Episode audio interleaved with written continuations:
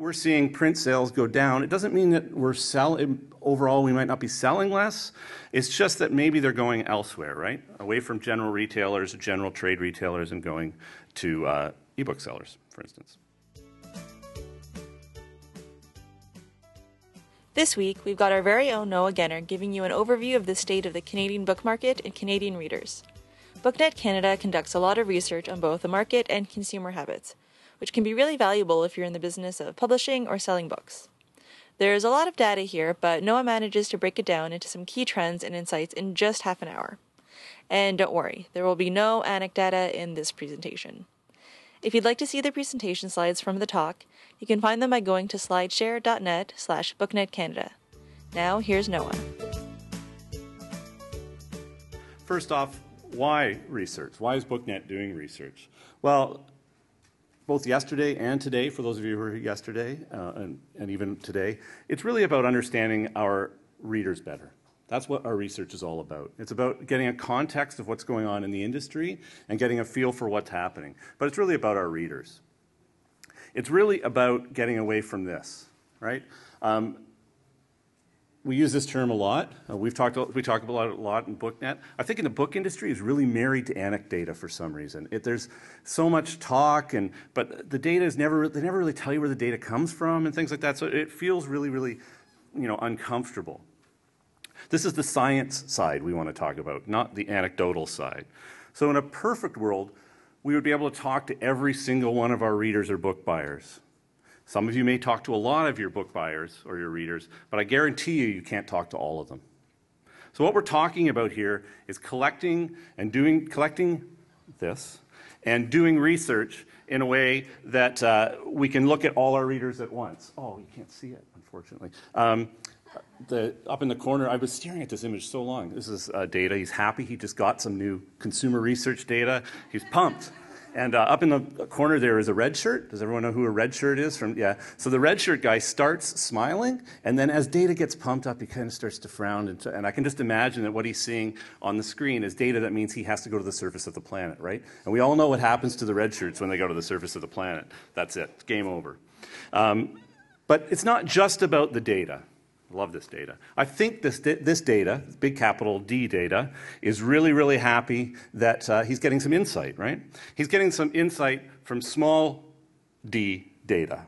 And he's using that to kind of learn things, right? So, so what research is BookNet up to? Um, we do really a lot. And some of this you may see quite often. Some of it's available only to subscribers of our services. That's a plug. Um, but we do all of it. So uh, we do a monthly, every month we release a market level research report about what's going on in print book sales in English speaking Canada. That's available free every month to sales data subscribers. It gives in depth analysis of categories and uh, different market channels and things like that. So that's available. That's one thing we do. We release free research reports, all based on real data. So we, uh, last year we did Canadians Reading Winners. Uh, this was uh, uh, looking at the impact of literary awards on book sales. That's available, free from our website. Remember content marketing this morning? Just bringing that back again. Um, we also did uh, just recently the Coast to Coast Consumer Book con- Report. That's available, free from our website. We get hundreds and hundreds of reports. One of the biggest reports that we've ever done, or not the biggest report we've ever done, the report that's got the most traction is one we did with Nielsen and Kobo. And this was the analysis of Alan, when Alice Munro won the Nobel Prize, how it affected her book sales around the world. We've had thousands and thousands and thousands of downloads of this report.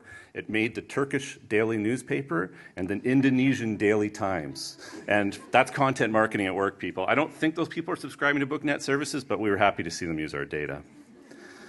We also do much more kind of tactical research as well. So I'm not sure how many people have seen this one. Um, it was mostly went out to our retailers who contribute to sales data, but we're always trying to add value for our members. So this is a very in-depth analysis of 15 different categories Across the market in Canada for the last four years, we analyzed which books were selling in those categories that would normally be under the radar. So these are books that we think that retailers should have in stock because they're showing enough traffic. So this is getting beyond the top 10. This is getting to stuff that could be selling and should be stocked in every single retailer in Canada. It looks something like this. There's science going on here. Um, I'm sure you can all read it. it uh, it's important stuff, and it's, it's tactical very, very important stuff for booksellers and publishers. We also every year publish our market annual, which I'm going to touch a little bit on uh, later. Came out on Monday, by the way. Um, so we analyze uh, 30 some odd projects, or sorry, subject categories. We do price analysis, market share. Uh, we do bestseller lists. We do all of the all of the kind of deep diving of the data. This is available to anyone. You don't have to be a sales data subscriber, and you can purchase it from our site.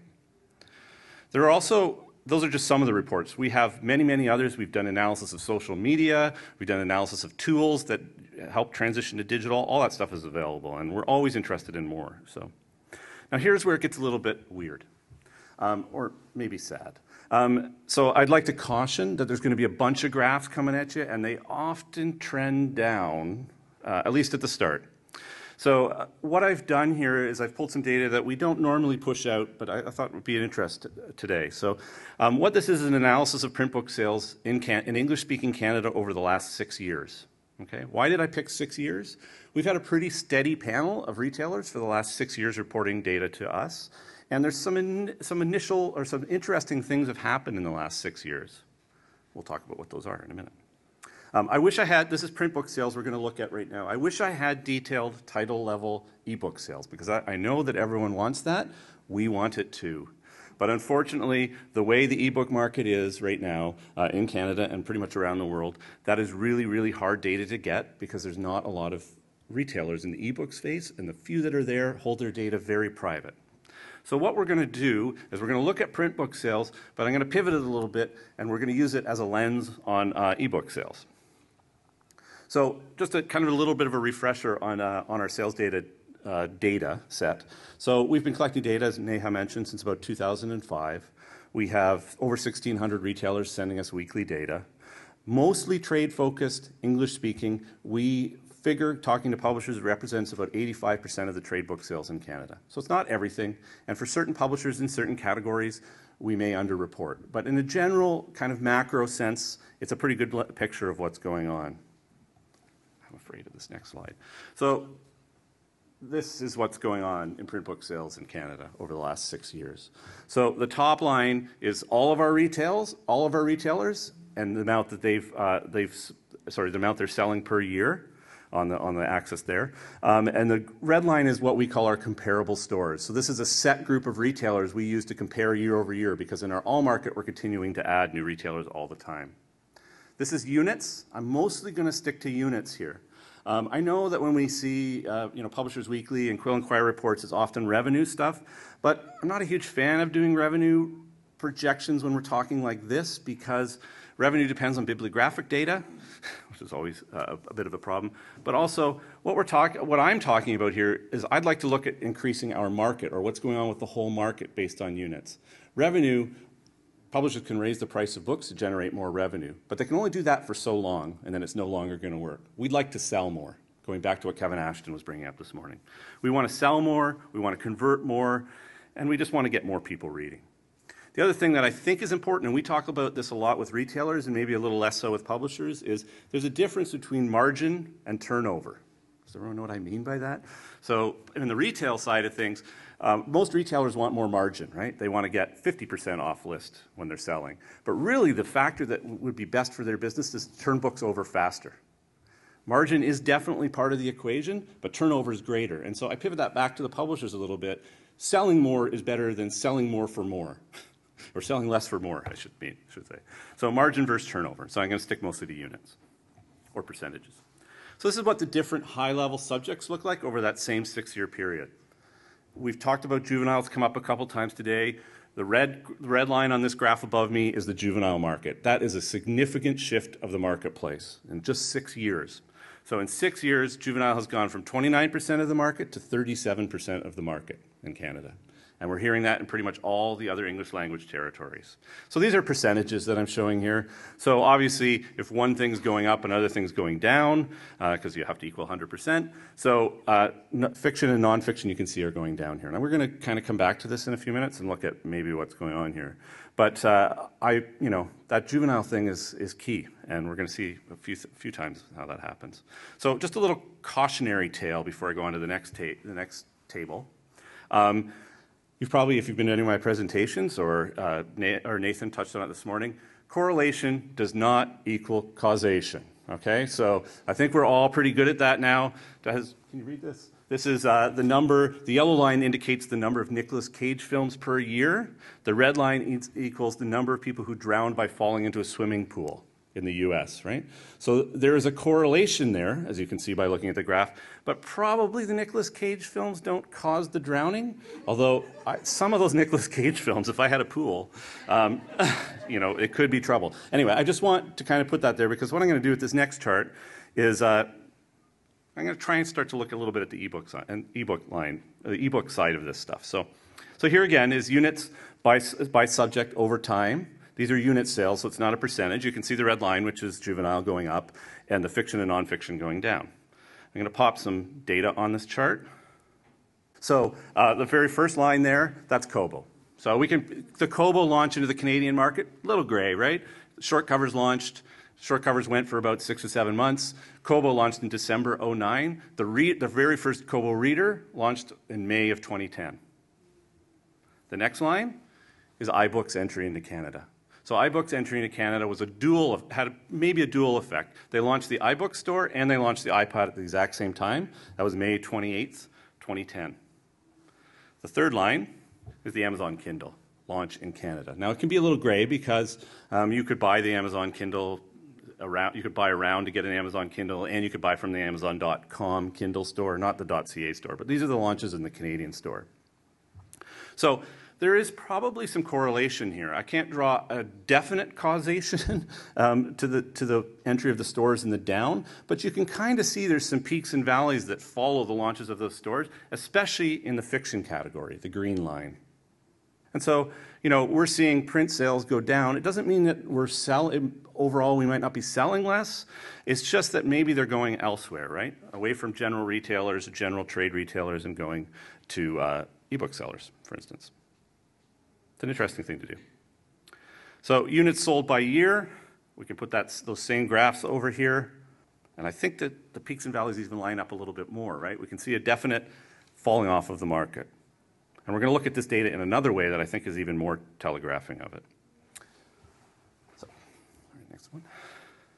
Here too are the best sell, the top three best sellers by year. Okay, I've taken the unit axis off because I can't give away title, title level detail, but each of these colored bars represents uh, the first, second, and third best selling titles in the market um, over the, for each year. So you can see 2008, 2009, 2010, we're kind of going up, right?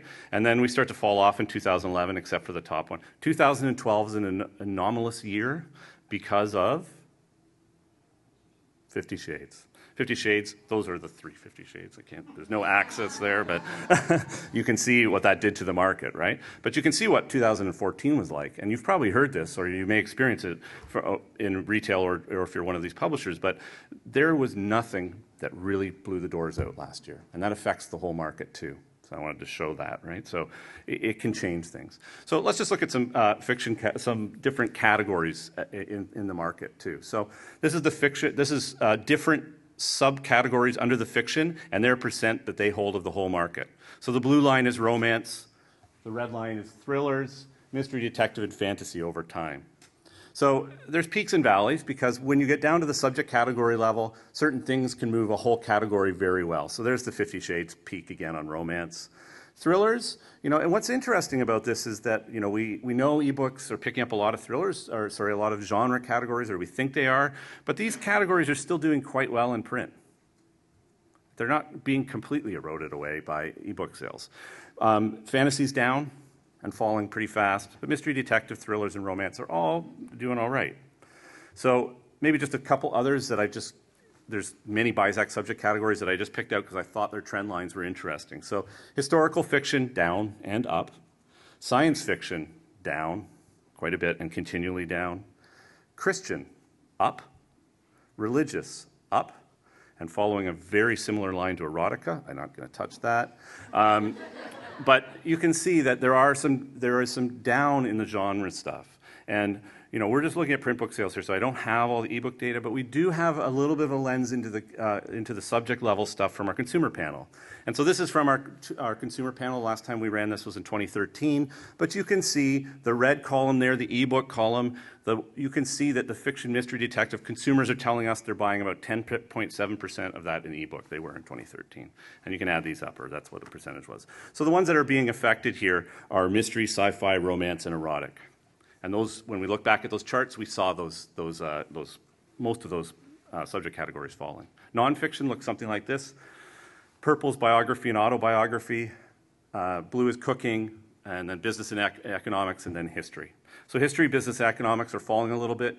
Cooking is actually be doing good, and that seems to make sense and follow what we would expect, right? Ebook read to ebooks are not that big in the cooking sphere yet, so we're not seeing that impact on the print book sales. So that you know, that, I think that's an important thing to remember. The uh, biography and autobiography does really well in ebook in the ebook category, but because of the Steve, because of Steve Jobs and Bobby Orr and Gordie Howe, that category is up higher than it would normally be.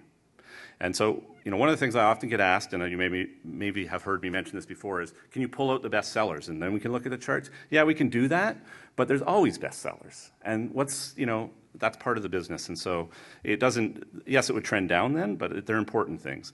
Nonfiction can be a little scarier. So, uh, or the other ones, these are, again, some that I just pulled out that I wanted to make the ebook kind of point. So that, tro- that top line that's diving straight for the bottom, that's going to South America, that's travel.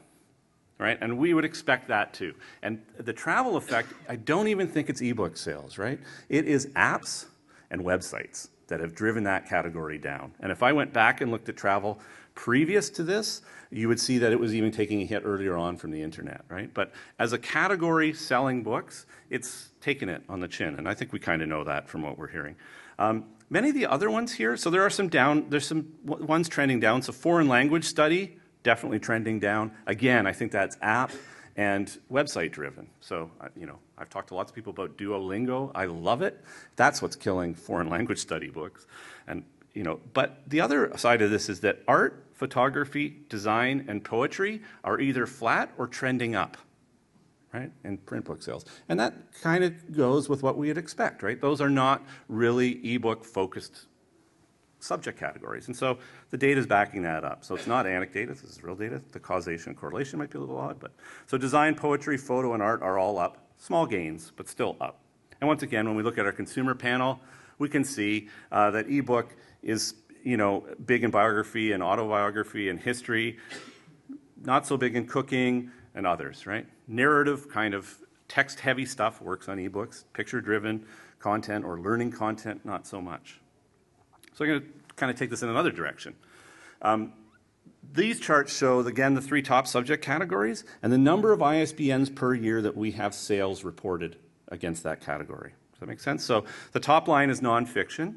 So we have around 250,000 ISBNs that get a sale reported, them, reported against it in a given year. That hasn't really changed, although it's trending down a little bit over the last year or so. Nonfiction and juvenile, sorry, fiction and juvenile have been trending up. But remember I showed you that sales were going down? So we're seeing more ISBNs into the market with sales, but the overall sales numbers are going down. So each of those ISBNs is selling less. So when we look again at our kind of top level fiction categories, they're all kind of in this boat. Thriller, fantasy, mystery, detective, and romance. More content even entering the print book. And remember, this is not taking into ebook. More content entering the print book market, but generally selling less. Number of ISBNs with sales in nonfiction, it's a similar pattern, but a little bit different. The, uh, and I, am not really sure why, but history and business and economics are trending down a little bit, the others are going up. We can again pivot this a little bit more, and we can look at the sales generated for e by each of those ISBNs in any given year. I think this is a fairly interesting chart. So the, the total line there is uh, the blue one kind of in the middle. The fiction line is the one diving for the bottom. So this is relating sales to the number of ISBNs that are actually selling in that market, right? So there's a lot more content entering fiction, or those fiction ISBNs are selling a lot less. And it's a bit of a combination of both. Okay? And juvenile is at the bottom there. It's kind of, or sorry, juvenile's at the top. It's the one crossing the fiction. So there's a lot more. I think it's just showing that there's more content going into the juvenile subject category. Fiction is taking the big hit.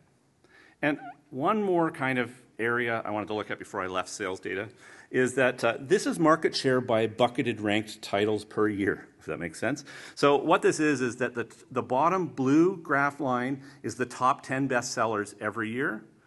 The red line is the top 11 to 100, and the green line is 101 to 1,000 ranked best-selling titles. So what this is showing is that uh, what portion of the market share those buckets contain each year. Okay, that makes sense. So the top 10 titles are taking, are in our effect, are taking it a little bit on the chin in print book sales, right? Much more so than the top 11 to 100, and even less so than the next thousand, right? They're not being as affected by what I think is ebook sales as much as, it, as the top one, sorry, the top one to 10 titles. We have 475,000 ISBNs with sales in a given year. And the top 1,000 ranked titles account for approximately 30% of everything sold in the market. But the tail goes down to 475, 475,000, right? So the top 10 has seen double digit declines year over year. And it saw a 2% decline in the top 10. Uh, over that period, we've seen a 2% decline in the top 10 if we take out 2012, which I said I would never do, but I'm doing it here. So this all comes from this or from sales data. It's print books. It's uh, interesting data. We can slice and dice, and if there's stuff you want to look at, you can talk to me, and we would hap- happily pull the data. So I'm going to switch now and go to a different side of uh, our research business. So what I want to talk about is uh, bookish behavior, not boorish, but bookish. So um, we run every year uh, a leisure study. We call a leisure study. It's a study of reading habits in Canada. It's a, it's a quick study. We run it for TechForum primarily. This is not our full consumer research panel, which I'll touch on in a minute. So it's an online survey. We ask it in February each year. We ask about 750 English-speaking Canadians about their reading habits. Um, you have to have read a book in the previous year to respond, and, par- and participants are compensated for participation. Those of you that are stats geeks, a little bit like me, it's plus or minus 3% at a 95% confidence interval. Um, so this is how uh, this is how our panelists tell us they're spending their time. Remember the three percent uh, margin of error.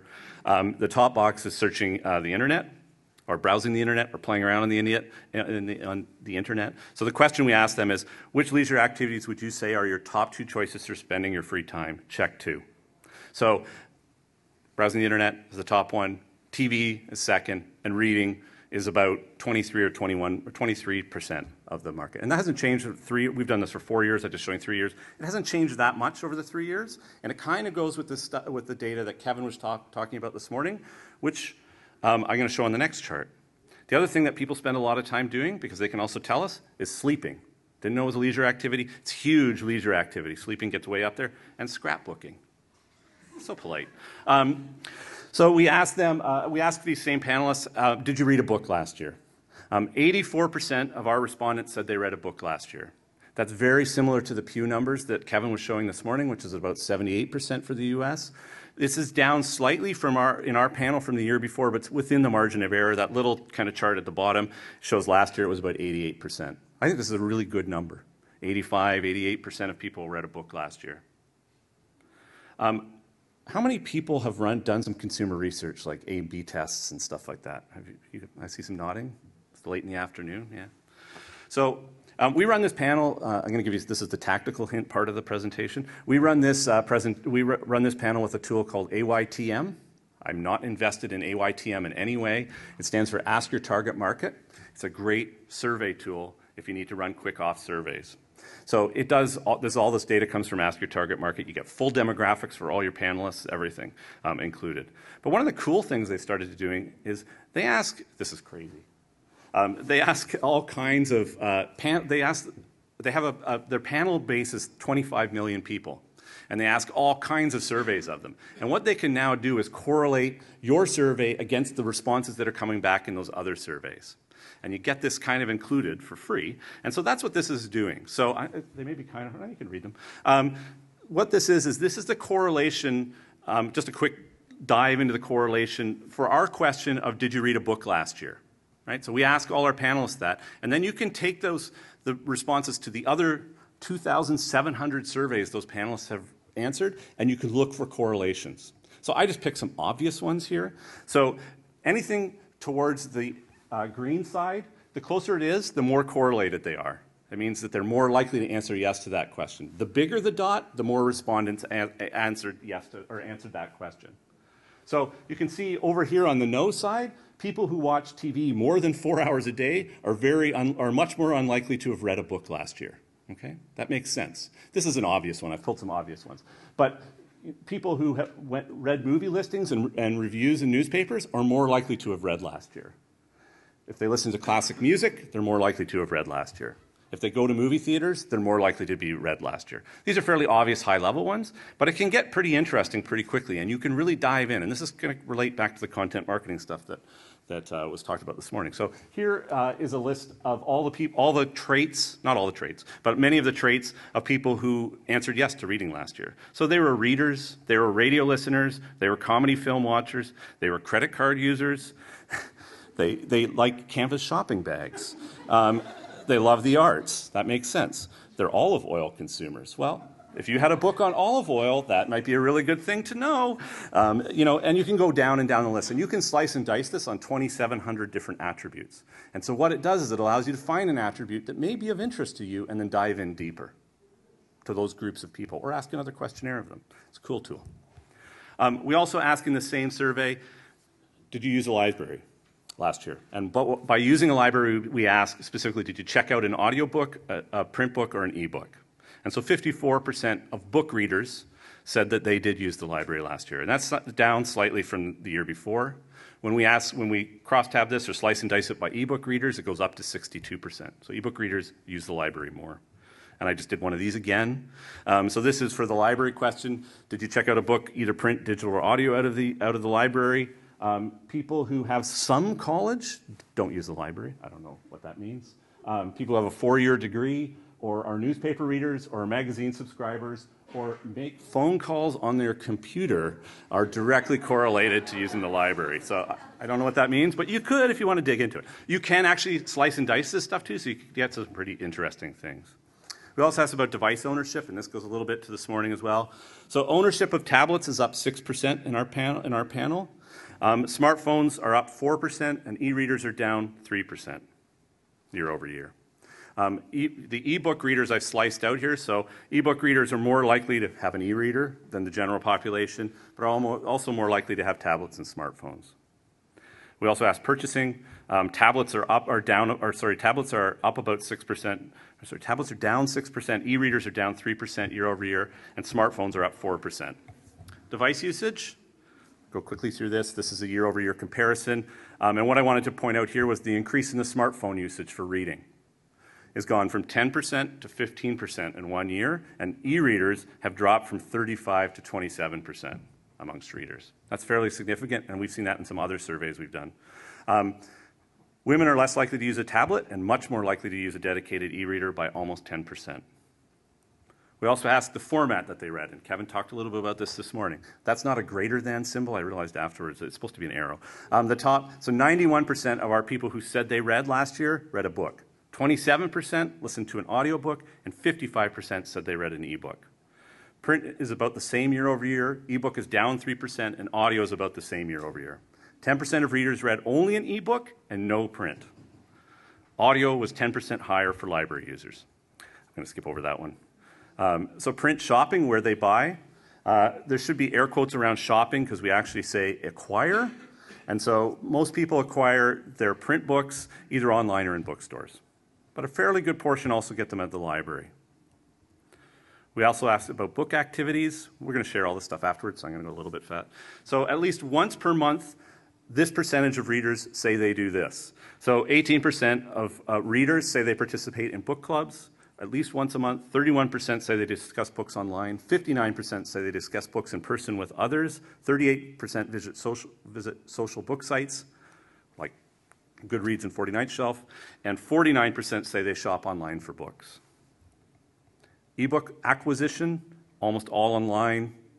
Um, we asked the other question this year, and we got some uh, good responses there. Um, a lot of people acquired their ebooks from uh, apart from here, from Wattpad is a huge now response uh, for ebooks. That's the first year we've seen that. Um, and also torrent sites. We had a lot of torrent site replies. A, I'm surprised that people actually reply that. B, there's no way to tell if they're pirating something or if they're just downloading free stuff, right? Can't know. So we also ask, uh, this is one of the responses we had to that acquisition quote. We had a lot of quotes like this, actually. My daughter loaned me, loaned me her e-reader to try. I still prefer, prefer a print version that I can hold. I'm very old-fashioned this way. Uh-huh. Um, I also mentioned a lot of free downloads. Audiobook shopping, I'll spend a second on audio. Um, the number one place that uh, people get their audiobooks is Audible, but, a li- but the library is very important to audiobook. And I want to dive into audiobook because we've been talking a lot about audiobooks to a lot of people recently, and uh, also with this morning's uh, presentation is kind of interesting. So, discoverability about how listeners found out about their uh, last audiobook. Um, it's almost all recommendations from friends, or a big portion of recommendations per, per, from friends. Um, 67% of people that discovered their audiobooks discovered in person versus 46 in print. 19% at the library versus 4% in print. The subjects that are very popular in audiobooks are also the subjects that are very popular in ebooks. What this is showing. It's thriller, mystery detective. Shouldn't be a big surprise. Um, we've been hearing a lot about the demand for audio titles, as I mentioned. The AAP re- released their report yesterday, and download audio was the format that grew almost that grew 28.7% year over year between 2013 and 2014 in the U.S. And before we finish up, remember this table, the leisure time table. Well, you know, I just love these things. So um, we did this leisure times, how do you, uh, uh, this leisure times question against uh, the other traits that they have in their database. A2 is reading at the bottom, so I've pulled out A2. These are the things that correlate to people um, spending time reading. So, you know, they're not a gadget lover. I guess that makes some sense. Uh, they're watching little TV. We've already talked about that. They're not impulsive. They're females. They're not status conscious, good for them. They're submissive. They're unsexy. They're unglamorous. I didn't put these labels on them. This is people answered questionnaires and labeled themselves this way. But I look around here. You're mostly readers, I think. And I would say that you're humble, accommodating, non judgmental, spending, these kinds of adjectives. But anyway, you can look and slice and dice these in lots of different ways. I recommend it. Um, our consumer uh, panel took a hiatus last year, but we just are going back into the field with our full consumer panel this month. So we'll have consumer, really good, rich consumer data late in the year. But if you want to know more about that stuff, let me know. I always like to leave on a high note. So coming soon, free for you, content marketing at work, um, is the two, these two studies. So listen up, audiobook use in Canada will be out in the next week or two. So that's why I had audiobook. This is consumer use of audio and the discovery of audiobooks in Canada. And our refresh of the state of digital publishing in Canada with 200 with 2014 numbers will be out uh, later this month or early next month. So those are two studies we're giving away to you. Uh, if you have ideas for research, please research or sorry, please email us or talk to Pam and I about any of your research stuff that you'd like to know or questions you'd like to ask. We'd love to talk to you about them. Um, we do have surveys going out in the field pretty regularly, so uh, we can insert stuff in there. Thank you. Next week, we've got Melanie Jeffs from Orca Book Publishers offering a case study on their history with the middle school market and some tips on how to foster successful engagement. If you want to learn more about what we do, you can find us at booknetcanada.ca. Thanks to everyone who attended Tech Forum or helped to put it together. We gratefully acknowledge the financial support of the Government of Canada through the Canada Book Fund. And of course, thanks to you for listening.